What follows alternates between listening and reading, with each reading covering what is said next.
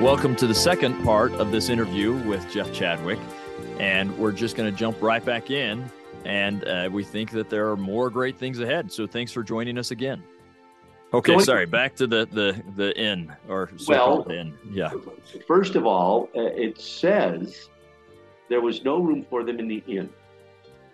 The Joseph Smith translation, I think, adds a, a plural to that, which is fine. In, in Greek, it's singular. And either way, it doesn't matter. The, the word there is, uh, uh, uh, katalumat, uh, kataluma or katalumati.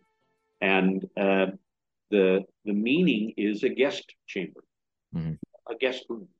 Um, the you didn't have hotels or motels or inns in little towns like Bethlehem. That that great big notion of a caravansary, right? A, a, a Yeah. caravan, a caravan hotel. Uh, those actually may have existed in some very large areas, but there wouldn't have been one at Bethlehem. Yeah. It wasn't a it wasn't a caravan stop. And uh, you and I have visited that big uh, caravanserai uh, from the uh, medieval period in uh, in Akko, right? Yeah. Oh yeah. The lower room for the, the animals and an upper room for the for the patrons, and it's there's a big central courtyard. And when when 19th century New Testament writers would go to uh, say like Frederick Farrar, for example, would go to Palestine and would see those things, they'd imagine that that's what was in Bethlehem, you know, with a with an upper and lower room and, and a place for the animals out in the courtyard, and that there was no room in an upper Kataluma for Joseph and Mary, so they had to be down where the animals were. That's why a manger was there. That's all actually, to be very kind, fun. Yeah. Uh, just not what would have been in Bethlehem. They didn't have those caravanserais, they, and the kind the, the kind that um, that Frederick Farrar saw uh, or Alfred Edersheim would have been familiar with didn't even exist in Judea of that era. And it's certainly not in Bethlehem, which isn't as small as Nazareth, but it's still a small place. And Right? it's No, it close to. Jerusalem. You just keep going to Jerusalem if you're at Bethlehem. But Yeah, yeah. But the, the thing is that that people did have rooms yes, in their homes that they would have available for guests. the family was important family, and being hospitable to family. Yeah. right? But but if if the room was spare, you could get a room in some places if you were passing through. And this seems to be what Joseph had desired for Mary was a, a guest room, which would be a more comfortable situation. But there simply wasn't one when her day came. By the way, I think they'd been there as as long as four months prior to the birth. I'm going to come back to that. But when the time came for him to bear, uh, there was simply no available kataluma. And so she has to bear um, where they were. And the child is laid in a manger. Now, where were they? Uh, the oldest tradition, which I think is correct, is in a cave. Yeah. In a grotto, a, a- a grotto with an opening toward the open air um, uh, on the very southern outskirts of what would have been Bethlehem town at that time, the very southeast scarp overlooking the wilderness, uh, overlooking the wilderness to the east. They would have been able to see out to the east a, a place called the Herodium, Hmm. cone-shaped, uh, artificially shaped hill where Herod had a grand country residence. Um, but what were they doing out there? Not in the center of the city, you know, we're closer, you know, to, uh, to where there were more houses and such. It is my supposition, and it is a supposition, but I think it's a logical one, that they were building a house. Yeah. That, that they had they had left Nazareth immediately after getting married, probably toward the end of Mary's fifth month, uh, or, or maybe even during Mary's fifth month of, of pregnancy, just when it would be impossible to not notice. Uh, at, but also at a, at a point where it's not impossible to walk 100 miles. Yeah. Especially with the assistance of, of a donkey. Uh, although I'd rather walk than ride a donkey. So right. month. Yeah. Um, but uh, so this idea, at least in my mind, Kerry, of the the young couple, Joseph and Mary, arriving literally a day or two in Bethlehem before she's going to give birth and desperately searching for an inn to stay in and there not being one is also part of the tradition that that's not real. I think that knowing they had to go to Bethlehem, they moved immediately. After yeah, and again, if they're trying to escape this uh, uh, stigma, stigma, that would make yeah. sense. You just go right away. Sense. Right. Yeah. But then they go to Bethlehem and and what do they do? I assume that the reason Joseph is able to marry at this point is that he's saved some money. He's probably anywhere from five to eight years older than Mary. Okay. Uh, if she's 17, I imagine him as 25. Some people yeah. have imagined older, but I don't think so. Uh, I, I know something about the culture then. And uh, a, a, young man uh, would want to be married in his 20s. And he'd been working for a long time. He was a, a, a, a well taught mason for sure. He was a carpenter, uh, a tekton in Greek. Yeah, yeah and builder. Yeah. When he would have saved up a dowry. He would have saved up a dowry. Uh, and, and that dowry, you know, is usually said to be paid to the parents, but uh, that's not really so much the case. In, in most society, the dowry, uh, which is uh, the notion of being given to the parents, is then bestowed by the parent upon the bride. Yeah. Yeah. It's, it's so the bride can be taken care of the dowry is raised so that you can start marriage with something. Okay? And so he was ready with some money. When they left Nazareth to go and register in Bethlehem, uh, I suppose with a fair amount of certainty, the first thing they did was look for a place to build because they want to live there. And there wasn't a real estate market. People didn't buy and sell houses in the day that we do now. I mean, we know people bought and sold houses, but it wasn't uh, it wasn't done in the way we do it today. Uh, places where you lived were places where families had lived for, for centuries. And there wouldn't have been a robust available house market uh, that Joseph could have taken advantage of in Bethlehem. It, you know, there, there wasn't any Century 21 there to help out. And besides that, if there's one thing Joseph can do, because he's a tekton, because he's a builder, he can build a house. Yeah. And the, what you need to build a house is everywhere stone. Yep. Yeah, it's not hard. You don't have to go out and buy wood or whatever else. There's stone so what, everywhere. What, what, he needs is a place to build. And so I imagine that upon arriving in Bethlehem and maybe staying in a Kataluma for a a uh, a a few nights, uh, upon arriving maybe in July or so, um, what I imagine is that they they got some property and they got property that is available, which would have been away from the center of the village, some property that was closer to a, a more open area. And and that would mean that if you buy that property, um, you can build on it. And stone is available because it's not in a built up area. So I imagine that Joseph bought a dunam, uh, you know, um, uh, a quarter acre a parcel. Yeah, yeah. And that he began to build a house. Now, yeah. so what's with the cave? Well, you know as well as I do that the cave, that the the limestone hillsides of Judea are pocked with natural caves everywhere. It's a Cenomanian limestone structure, and there are caves everywhere. They just occur naturally. Yep. And so I'm pretty sure that on Joseph's property were a couple of caves. And you know what couple of caves I think they were the Grotto of the Nativity and the Milk Grotto. Uh, but uh, uh, they choose one.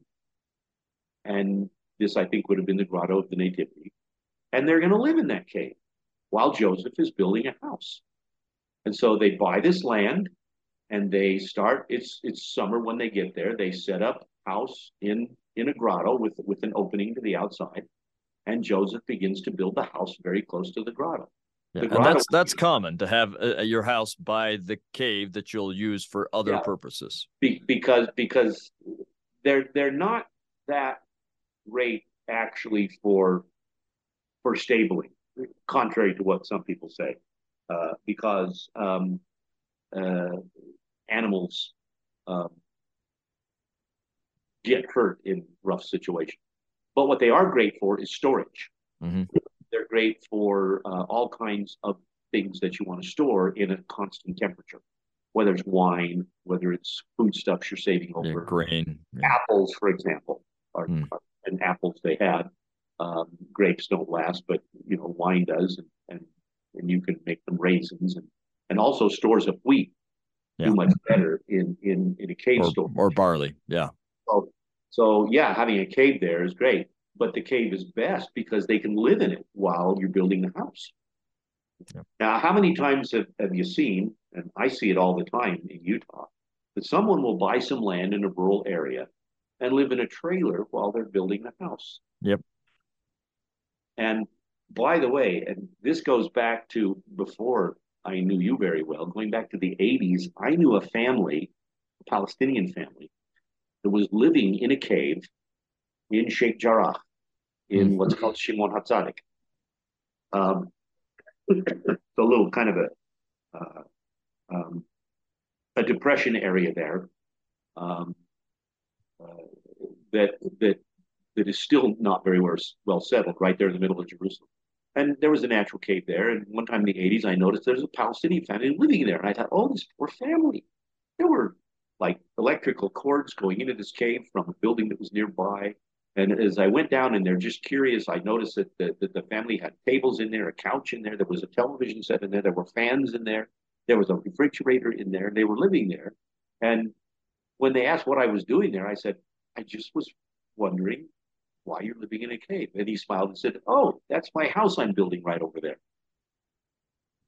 And this is in the middle of Jerusalem. Yeah. yeah. Uh, and so I, I, that be, got me to thinking, okay, so maybe living in a cave is so impossible. I'm pretty sure that Joseph and Mary were were living in what would be temporary circumstances in this grotto while Joseph is building a house. And here's the deal when December comes around, it's been four months since they've arrived in Bethlehem, if my timing is correct. Uh, the house isn't done the walls are probably up and you know but maybe the roof's not on or whatever and they're still living in the grotto. And in order that that that mary might have a more comfortable place than the grotto to deliver joseph seeks a kataluma a guest house in town but none's available. So she births in the grotto and the babe is laid in a manger. I'm pretty sure that joseph would have had a trough or two carved out of stone. Fact, that would have been the first thing he would have done because they almost certainly came to Bethlehem with a donkey. Uh, they would have packed what they had and brought it with them from, from Nazareth. But secondly, they would probably have obtained a goat or two because they're good for milk. They may have had some chickens. Um, they may even have a little a little dove coat uh, outside, uh, so maybe they could get dove's eggs as well. There wouldn't have been any camels, and I doubt they owned a cow. They were far too expensive and don't they don't do well in Bethlehem. Goats were better. And so maybe he had a low manger, a, a, low trough, and a high trough, one a little bit bigger and taller for the donkey, and one a little bit lower for the goat. But a stone trough was available to be yeah, used. Because you have to get water to those animals right away. You can't yeah. wait on that. No, they have to be watered every day, fresh every yeah. day, which was probably what Mary got to do. She probably got to go. There are, by the way, springs right there mm-hmm. on in what we call the Manger Square area. Mm-hmm. So she didn't have to go into David's Well in the center of town to get water. Uh, in fact, that might have been one of the things that was good about Joseph's land is it might have had a little water on it. Um, that now, of course, is part of the Bethlehem water supply but uh, but they had what they needed, and uh, but there in in a dry stone trough, Jesus is laid on that night that he's born in a cave that wasn't a stable where they were living, while the house, which wasn't done yet, was still being built. And so you have this very simple uh, nativity scene, if you will, a cave on a December night when it's cold outside, not freezing, but cold the way it would get, say, if you were in San Diego uh, on a winter's night.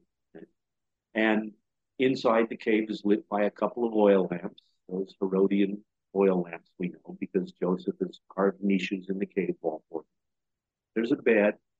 There's a there's there are some baskets and chest baskets of their clothing and other belongings. There's probably a little clay stove that's been so that they can uh, heat their food, cook their food, and also it offers heat to the inside of the cave. But it's a very simple, simple setting a couple and a new baby in a dimly lit cave with the babe lying in a manger. That's that's your original manger scene. And it's lovely in its simplicity and its faith and its strength. I, I couldn't agree more. Uh, I, that's how I have come to picture Chris. I still love all of my nativity sets that I have uh, with uh, stables and everything else. And I love all of them, and they all make me feel Christmassy. But when I think about the Savior, the scene you just described, when I think about the, the condescension of God on that night, uh, Je- the great Jehovah, that element of the there there are several elements of the condescension of God as described in Nephi's vision, but yeah. the, one of them is Jehovah being born uh, of a mortal woman as a little baby. And in when I think simplest of, that, of circumstances, the yep. simplest of circumstances. That's wow. exactly the, the the picture that I I have in my mind. Now, um, here here here's the rest of the story, right? Um, when those shepherds are told uh, a mile or so away, out in those fields east of Bethlehem, that you and I have taken hundreds of students to, and sat with them in the evening and told this story when those shepherds are visited by the angel that tells them to go over to Bethlehem and look for a babe in a water trough, that's a pretty specific sign. There's not going to be another baby in town laying in a stone manger. Yeah. So, uh, but they don't know any more than that. You know, they don't have an address. It's not on Google Maps for them. so when they arrive in Bethlehem in the middle of the night, and they didn't bring their sheep with them, okay? Yeah. But they they go up the hill from from those fields that are much lower, they go up the hill into Bethlehem, and they're going from house to house, waking people up in the middle of a winter night, saying, you happen to have a baby lying in a in a in a uh, in a in a in a in a, a trough?" And I can imagine people being very perturbed at this. Yeah. Until the shepherds tell them, We've been told by an angel that the child we're seeking will be the Messiah. And so what I imagine is that some people said, Oh, you're crazy. But other people said, Really? Really?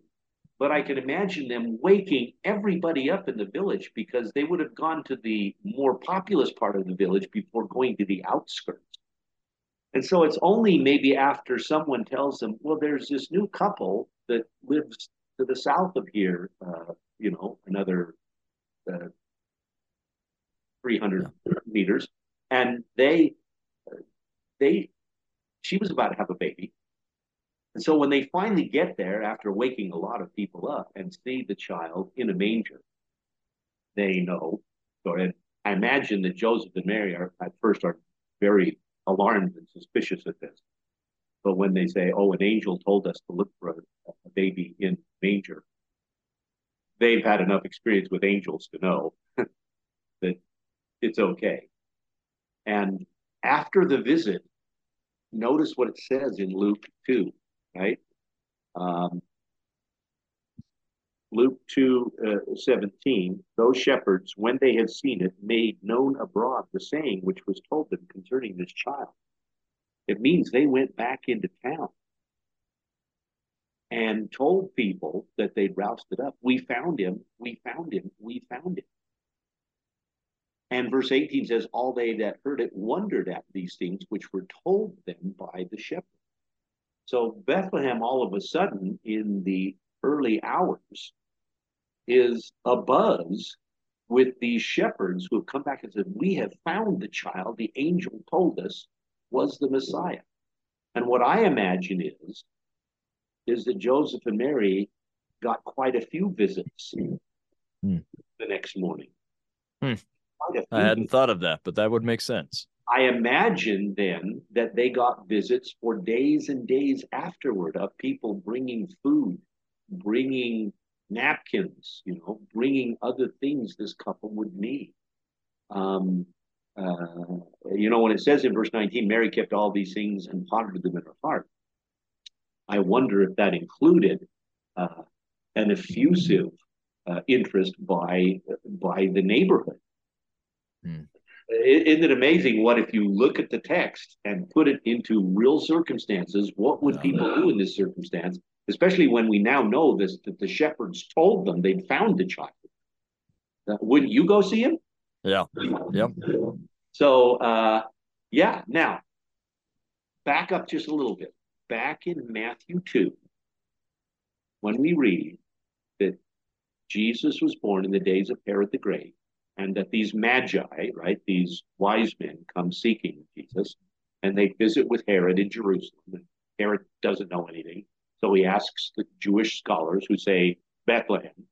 And so uh, the the wise men come to Bethlehem. So and and they find they find the the the family in a house. It said in Matthew in the house, and they take out their gifts and worship. So the house is done. Yeah. By the time the wise men are there, I imagine the house was done within a month Yeah. of Jesus' birth. Um, and what I imagine there is that all of a sudden Joseph might have had a lot of people willing to help get that roof on. And kind of kick it into gear and get it going. Yeah. Yeah. Yeah. Yeah, but uh, uh, but this then this then begs the whole deal of the wise men. So just to finish up Luke two, a couple of more things happen. Eight days later, Jesus is circumcised and given the name, and Joseph names him Yeshua, Jesus. So that's a week. Uh, five more weeks pass, so that six weeks in all, forty days, and they take the child to the temple in Jerusalem. And um, so we're into February now. We're into mid February, early mid February. And you know how beautiful February is. Yeah. It. The grass is blossoming. The days are warmer. You're going to have temperatures sometimes even as high as the 70s. Sunshiny days amid other days that are raining like crazy on you. Uh, billions of beautiful wildflowers in the hillsides red, blue, yellow, white, purple. Orange. Yeah. And uh, uh, going to Jerusalem, going up what was finished of the south end stairs, going through the tunnel into the temple, uh, the two uh, doves offered as a as a sacrifice, and then you know uh, Simeon and Anna and uh, um, the the wonderful things there. By the way, if I may, that Joseph and Mary offered two doves for Jesus is not an indication of poverty. This is a very common thing that gets taught among us. I've even heard it from pulpits. Just not the case. That was the standard offering for a new child. Uh, the law of Moses uh, stipulates that you could offer an animal for the child, but also doves. And the stipulation of an animal is something that virtually no one could have afforded but the most wealthy. So that's what I would say is it's an indication that they're not really wealthy.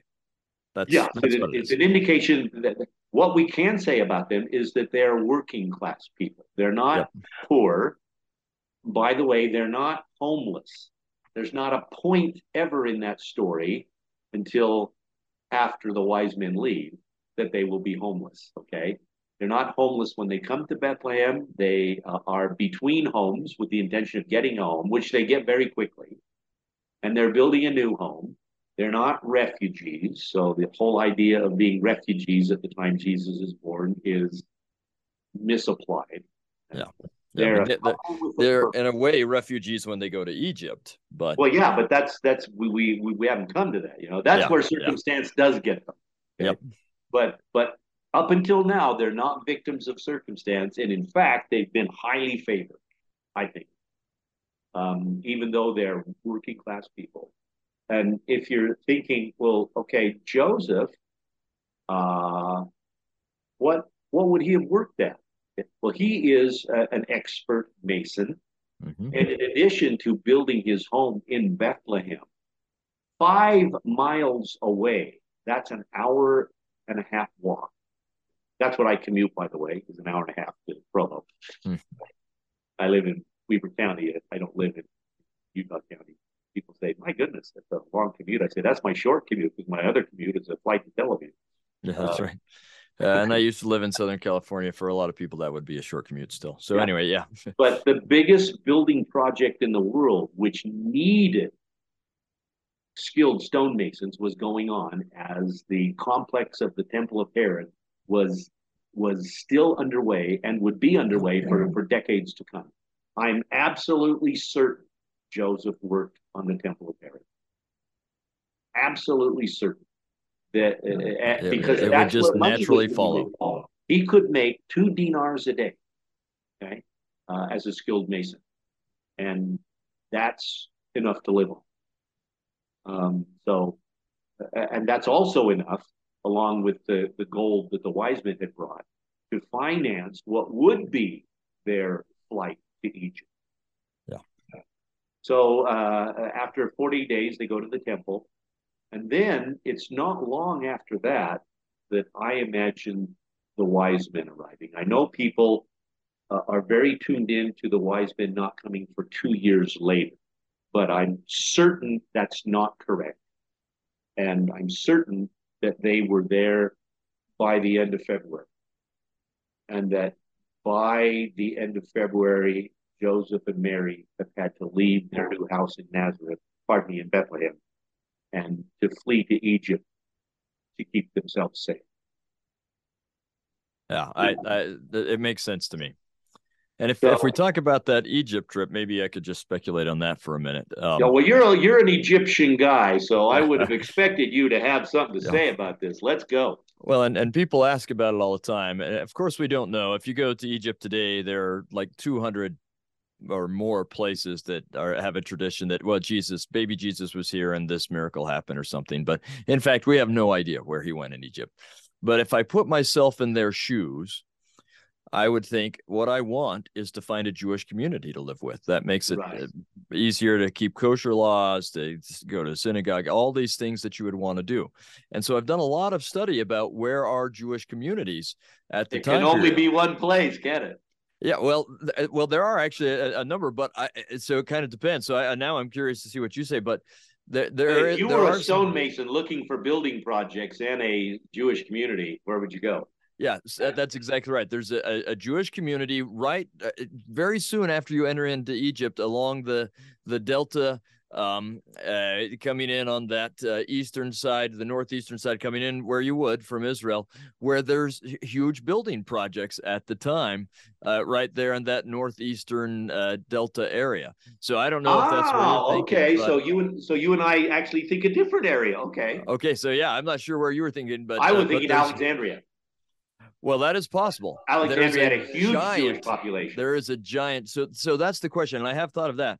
The question is, did they just go to where it was easiest, and they get to a Jewish community um, there uh, on the the eastern uh, Pelusiac uh, branch there, uh, and say, okay, we found a Jewish community and we're done? Or did they go to where the largest Jewish community is with uh, uh, tons of buildings, like tons and tons and tons of building? Uh, and that would be Alexandria, right? Yeah. So that's the, that's that's on the other side of the yeah, that's on the that's the on the western side of the delta. Yeah, yeah. I'd so they would have thought, to travel there. I'd always thought, you know, you and I have been to Cairo and we've been down to uh, the the old quarter there where they have all those traditions in Cairo. And I don't yeah. imagine that that's a, possibility really.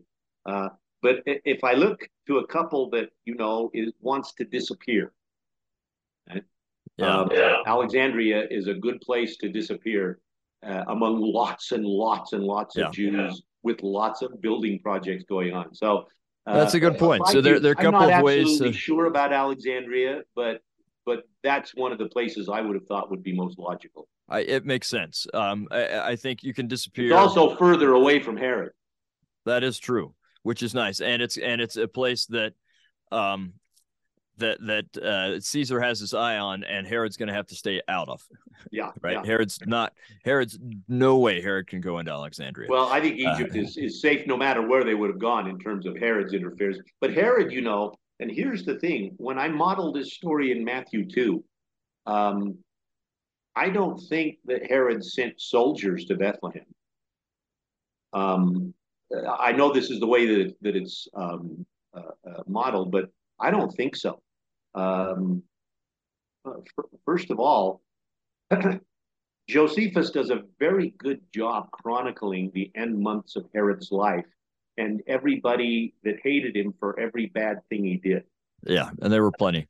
There were plenty, but specifically in the last months of his life, there were some uh, some some Jewish men that had rebelled against him, hanging some golden uh, eagles at the Temple Mount.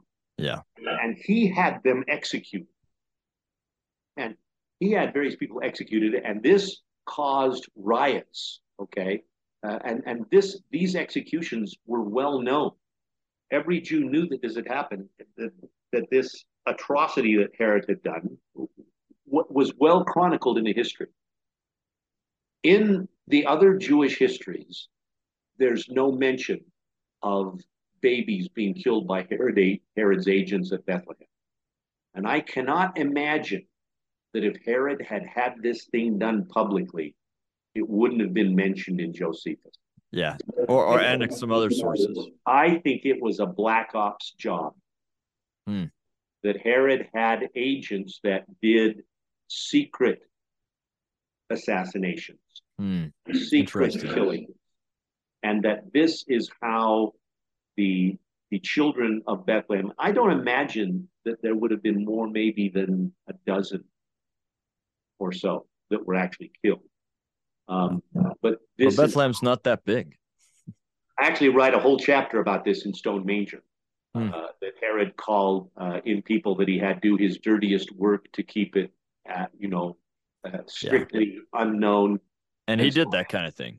I and and that that this wouldn't have happened all on one night. It would have been too um, too you know coincidental that twelve babies are killed in a violent way on one night, but that it's done over a period of time so that any family that had a baby winds up having a break-in in which the child is killed.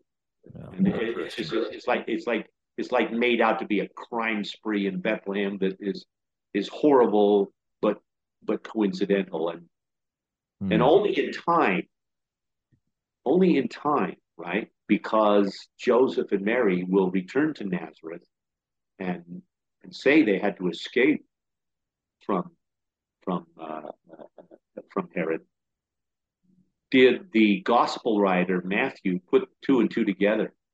Mm. Understand, probably through other sources. We know, by the way, that that some people that uh, served in Herod's government became members, right? Yeah. Joanna, the wife of Chuza, Herod's servant, Herod's steward, became uh, a follower of Jesus. So yeah. in time, all this old 25, 30 year old Herodian uh, goings on would have come out. So Interesting. aware of something that, that Josephus might not have included because he might have considered it a conspiracy theory. Yeah. Know? Yeah. Interesting. That's why I think that this very horrible atrocity in Matthew 2 doesn't show up in Josephus, is because there was some question about how it had happened because it wasn't public record.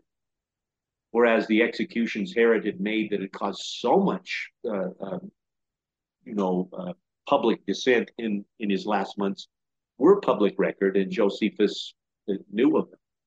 But in any case, I think I think it was a black ops job killing the babies of Bethlehem, and I write it more fully. But but that's why that's why I think it is real. The scriptures are telling something true, but it doesn't appear in the history. Hmm.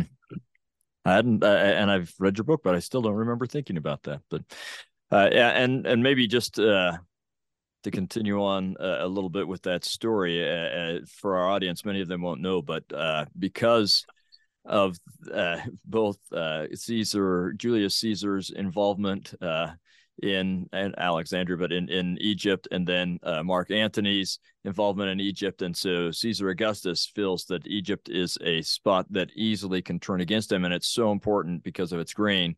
Uh, he takes special measures to, to make it a protected area uh, I don't know if it's by this time or a few years later, but w- around this time, he'll he'll say no senators can go there and so on.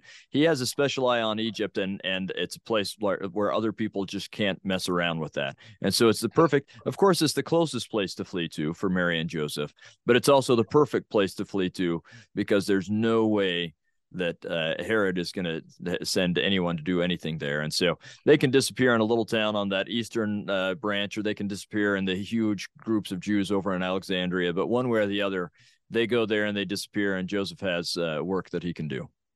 Right, and and I note in verse thirteen of Matthew two that it's God's direction that sends them to Egypt. You know, right. because it might have been actually easier to flee somewhere else, like maybe like Moab. Yeah, yeah, yeah. Where where Herod uh, didn't hold sway, but but, but and God again, sends him to Egypt, and you know Matthew finds a, a, a prophetic fulfillment there, right out of Egypt. If I call my son, yeah. so it all it's great. Yeah. Um, now there's another why... fun little thing for our audience to think of that uh, modern or well what uh, where people go for Petra today, right? It's a big tourist attraction. Indiana Jones uh, and his father go there in the Last Crusade and so on. But anyway, Southern Jordan, uh, right? Petra. Yeah, southern Southern Jordan um, was at that time. Many of the structures that people go and see today were being built at that time by this group that uh, the, the Nabateans that were uh, there was some tension between them and the Herodian kingdom as well, and so that is a place that he could have gone to um, to flee. Well, there were some intermarriages and some tension, and some of it gets worse a little bit after this. But anyway, there that's a place he could have gone. But as you said, uh, and it probably is easier, but uh, God tells him to go to Egypt. So right, and and there would have been any number of caravans once once they left uh, Bethlehem, which I think they did in the middle of the night. And they come down uh, the road. They're probably going to go down the Elah, which means they'll pass yeah. Gath, right? Yeah. They're going to uh, probably catch a, a, a, a caravan uh, that's heading down the coast and going to go across the northern Sinai and, and yeah. Uh, uh What's called the Way of Horus. They'll pass through uh, uh, El Arish. They'll pass through Pelusium. They'll pass through all those places that we're familiar with. Yep. Especially in the old days when we used to ride the bus to Egypt. Remember that? In the northern, and they would go that same way. So yeah, I uh, I I went that way alone one time. One year I I uh, had a tour, and uh, uh this was in the '80s. I I took him to Israel, I took him to Egypt, and then I sent the tour home and I had to go back to Israel to work. And the way that I did it was to uh, charter a an Egyptian bus uh, to uh, across the northern Sinai that left Cairo. So I was all alone, you know. Just you and the bus driver, huh? well, it was a, a bunch of other people, but oh, okay, mostly weren't tourists. And so I, I went all the way to El Arish and then, you know, all the way to the uh, to the Israeli border at Gaza, crossed over there and at um, Gaza. At Gaza, yeah. This was a while ago then. Yeah, yeah so this yeah. was in the '80s, right? Yeah. Um, and then uh, and then of course came um, came into Israel and then made my way back up to Jerusalem in the very same way that probably Joseph and Mary did. And so I uh-huh. I'll always remember that traveling on on my own, you know, yeah. relying on someone else's caravan. Yep or their yeah. bus to, to get uh, back to back to the Holy Land. Well, if I could just for a moment, let yeah. me address this two years and under thing. Okay. First of all, in Matthew 2, we read in verse 1 When Jesus was born in Bethlehem of Judea in the days of Herod the king, behold, there came wise men from the east to Jerusalem, saying, Where is he that is born king of the Jews? Now, there is an immediacy in that passage. When he's born, the Magi come. There's no indication in that passage of waiting. It's only when you get down to verse 16, uh, after Joseph and Mary have left Bethlehem to go to Egypt, that Herod, when he saw he was mocked by the wise men, was exceeding wroth and sent forth, doesn't say his forces, right? He just agents and slew all the children that were in Bethlehem and all the coasts thereof. Now, notice that, not just in the city, but in the surrounding area of Bethlehem, right? Because, you know, this is uh, uh, this goes back to the notion of registration. Mm. That Bethlehem encloses an area around it. Uh, from two years old and under, according to the time which he had diligently acquired of the wise men. Now, that diligently inquired is also over in verse 7. When the wise men visit Jerusalem and visit Herod, and he's saying, What do you mean, new king? That's me. I'm the king. Right? It says, He inquired of them diligently what time the star appeared. Now, I'm going to go out on a limb here and say, I'm not sure he got good intelligence from the wise men. uh, but if he did, okay, it would probably have been that the star had appeared, you know, recently in the last couple of months.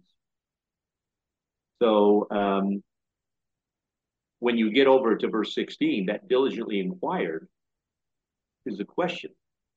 Because if he's really found out from the wise men when the star appeared, why is he killing children two years and younger? Yeah.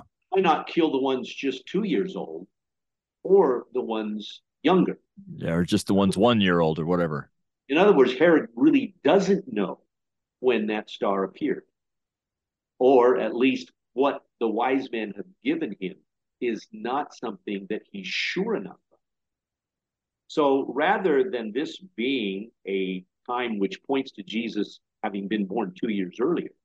What it says to me is that Herod is hedging his bet. Yeah. He's simply setting a, uh, a, a real upper limit on what the age is that this child could be. And what I suspect is that the child was actually born just eight weeks before, you know, the wise men arrived. Because if they see a sign in the east, and I'm assuming they're in Babylon or maybe in Persia. Yeah, that seems to be our two best candidates. I assume they're Jews. I assume they're Jewish mystics, which would be the word magi, Persian, mm-hmm. uh, and and because how else would they know of a king that would be born of Judah, mm-hmm. and that a star would be associated with this? I mean, because the the only prophecy about that is is in Numbers 24. Right? Star shall rise out of Judah, right. and um, how would they know Jewish scripture? Why would they care? Why would it matter to them unless they're Jewish? No. Uh, but this means all kinds of things to them now. And there are plenty of Jews in Babylon and Persia. Just, plenty. Now, now you can ask why don't they know Matthew 5 2? But the one thing about that is that a king would be royalty. And so the first place that they would go is, um, you know, Jerusalem, where the royalty is. Yeah.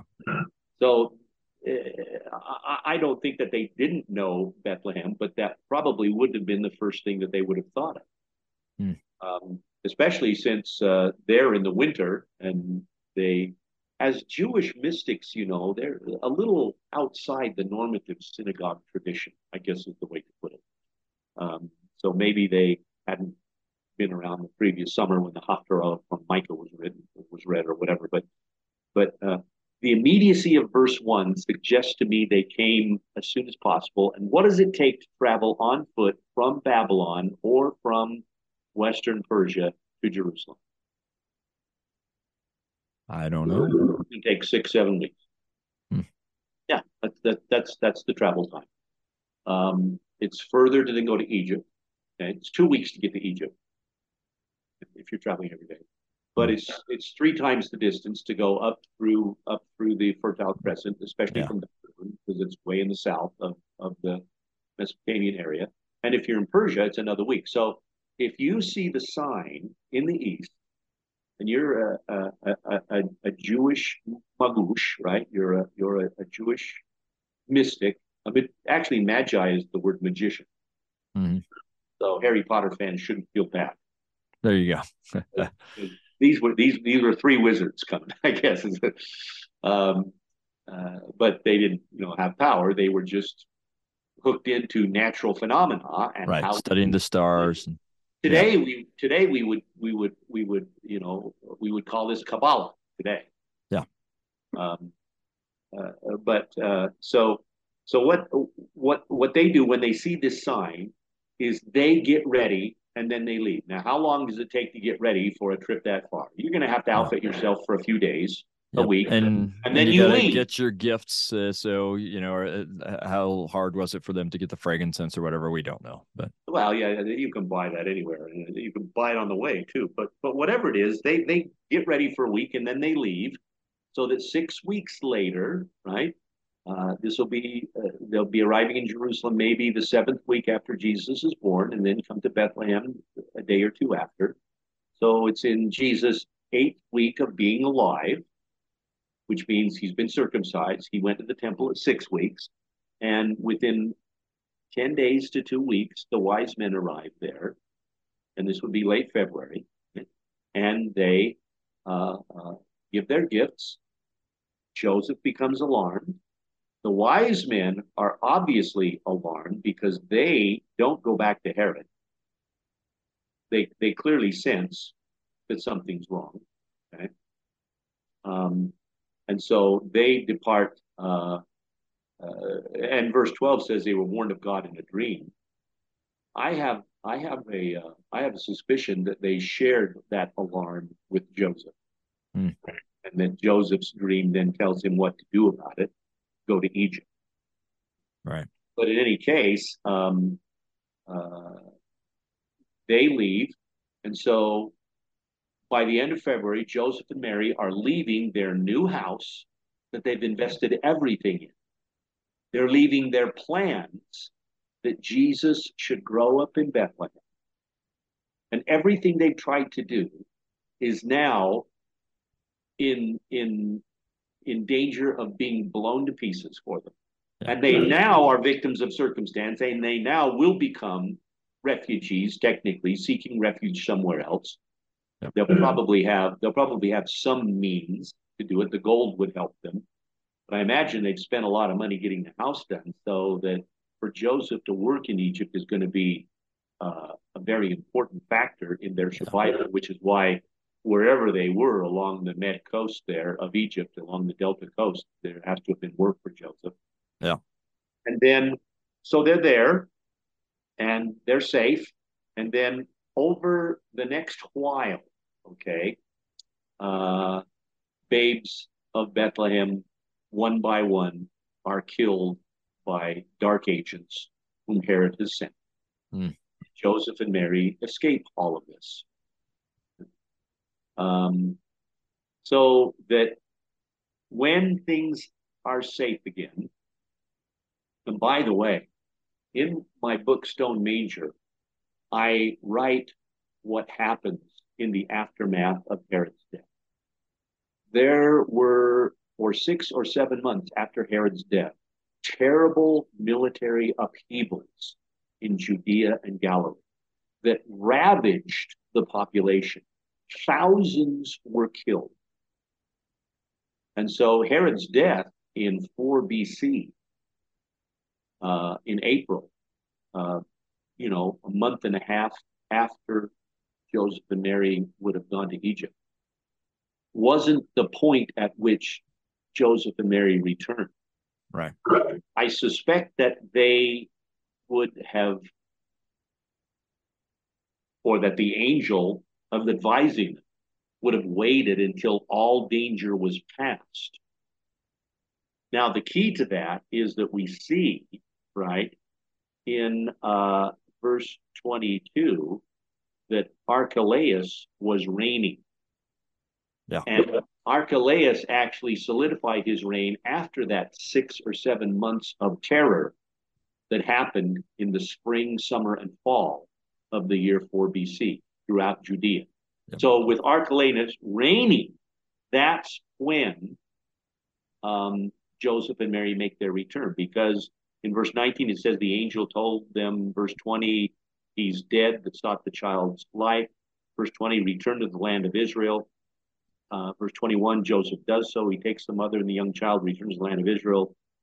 But verse 22, when they hear that Archelaus is reigning, that tells you it's probably November, December of 4 BC, as at the earliest that they can have been returning. Right. Probably a year from Jesus' birth. And it's probably not that long after Archelaus starts to reign because it seems like it's a little bit of news to them that he's reigning. Yeah, yeah.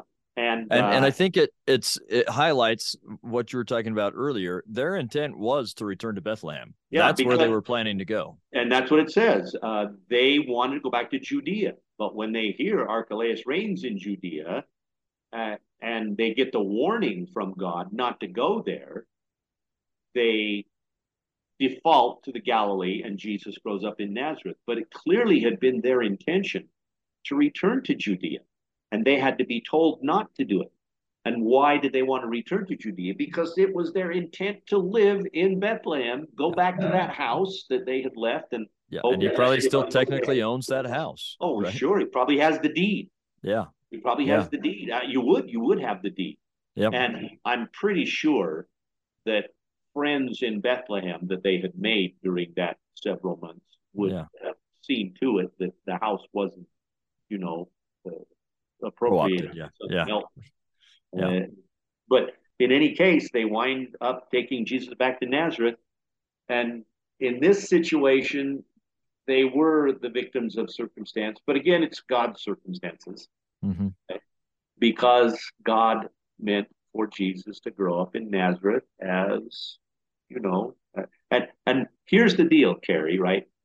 We can think and we can be faithful and be successful in in being anxiously engaged to do what we think needs to be done to bring God's plan to fruition, which is what Mary and Joseph did when they moved to Bethlehem. The baby was born where it was supposed to be.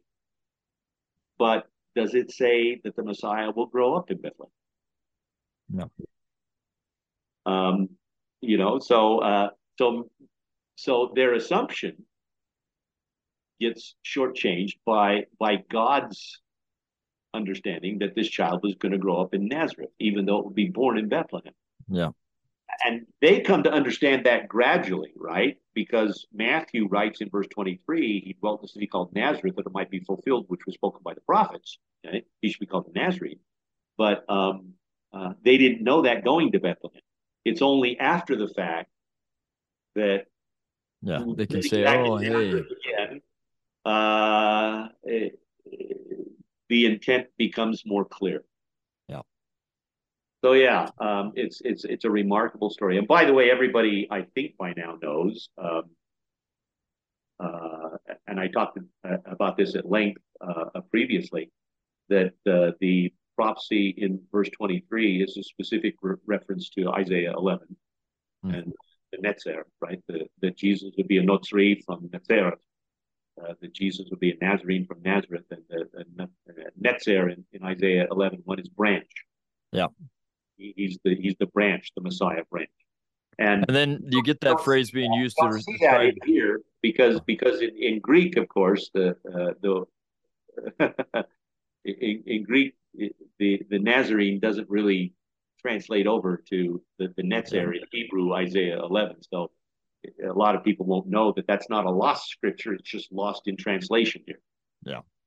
And but it's, Isaiah, it, Isaiah 11 1 is what's being referred to in in um, in uh, Matthew 2 23, along with a couple of passages in, in Jeremiah and Zechariah. Yeah, that's what I was going to say. Yeah, we get uh, in both of those prophets, they say, uh, they talk they about a branch uh, that is the son of David or the, the, the messianic king. And so it, it's a phrase that is associated with the Messiah, which is really interesting because that is what Nazareth means. It's yeah. Now, now, now in Jeremiah they say tzemach, and in yeah, um, Zechariah they say tzemach, which is a synonym of netzer, right? It's like yeah. saying branch and limb. Yeah. But uh, but because because Nazareth actually is is derived from the Hebrew word branch, or netzer. The yep. name Nazareth means branchville.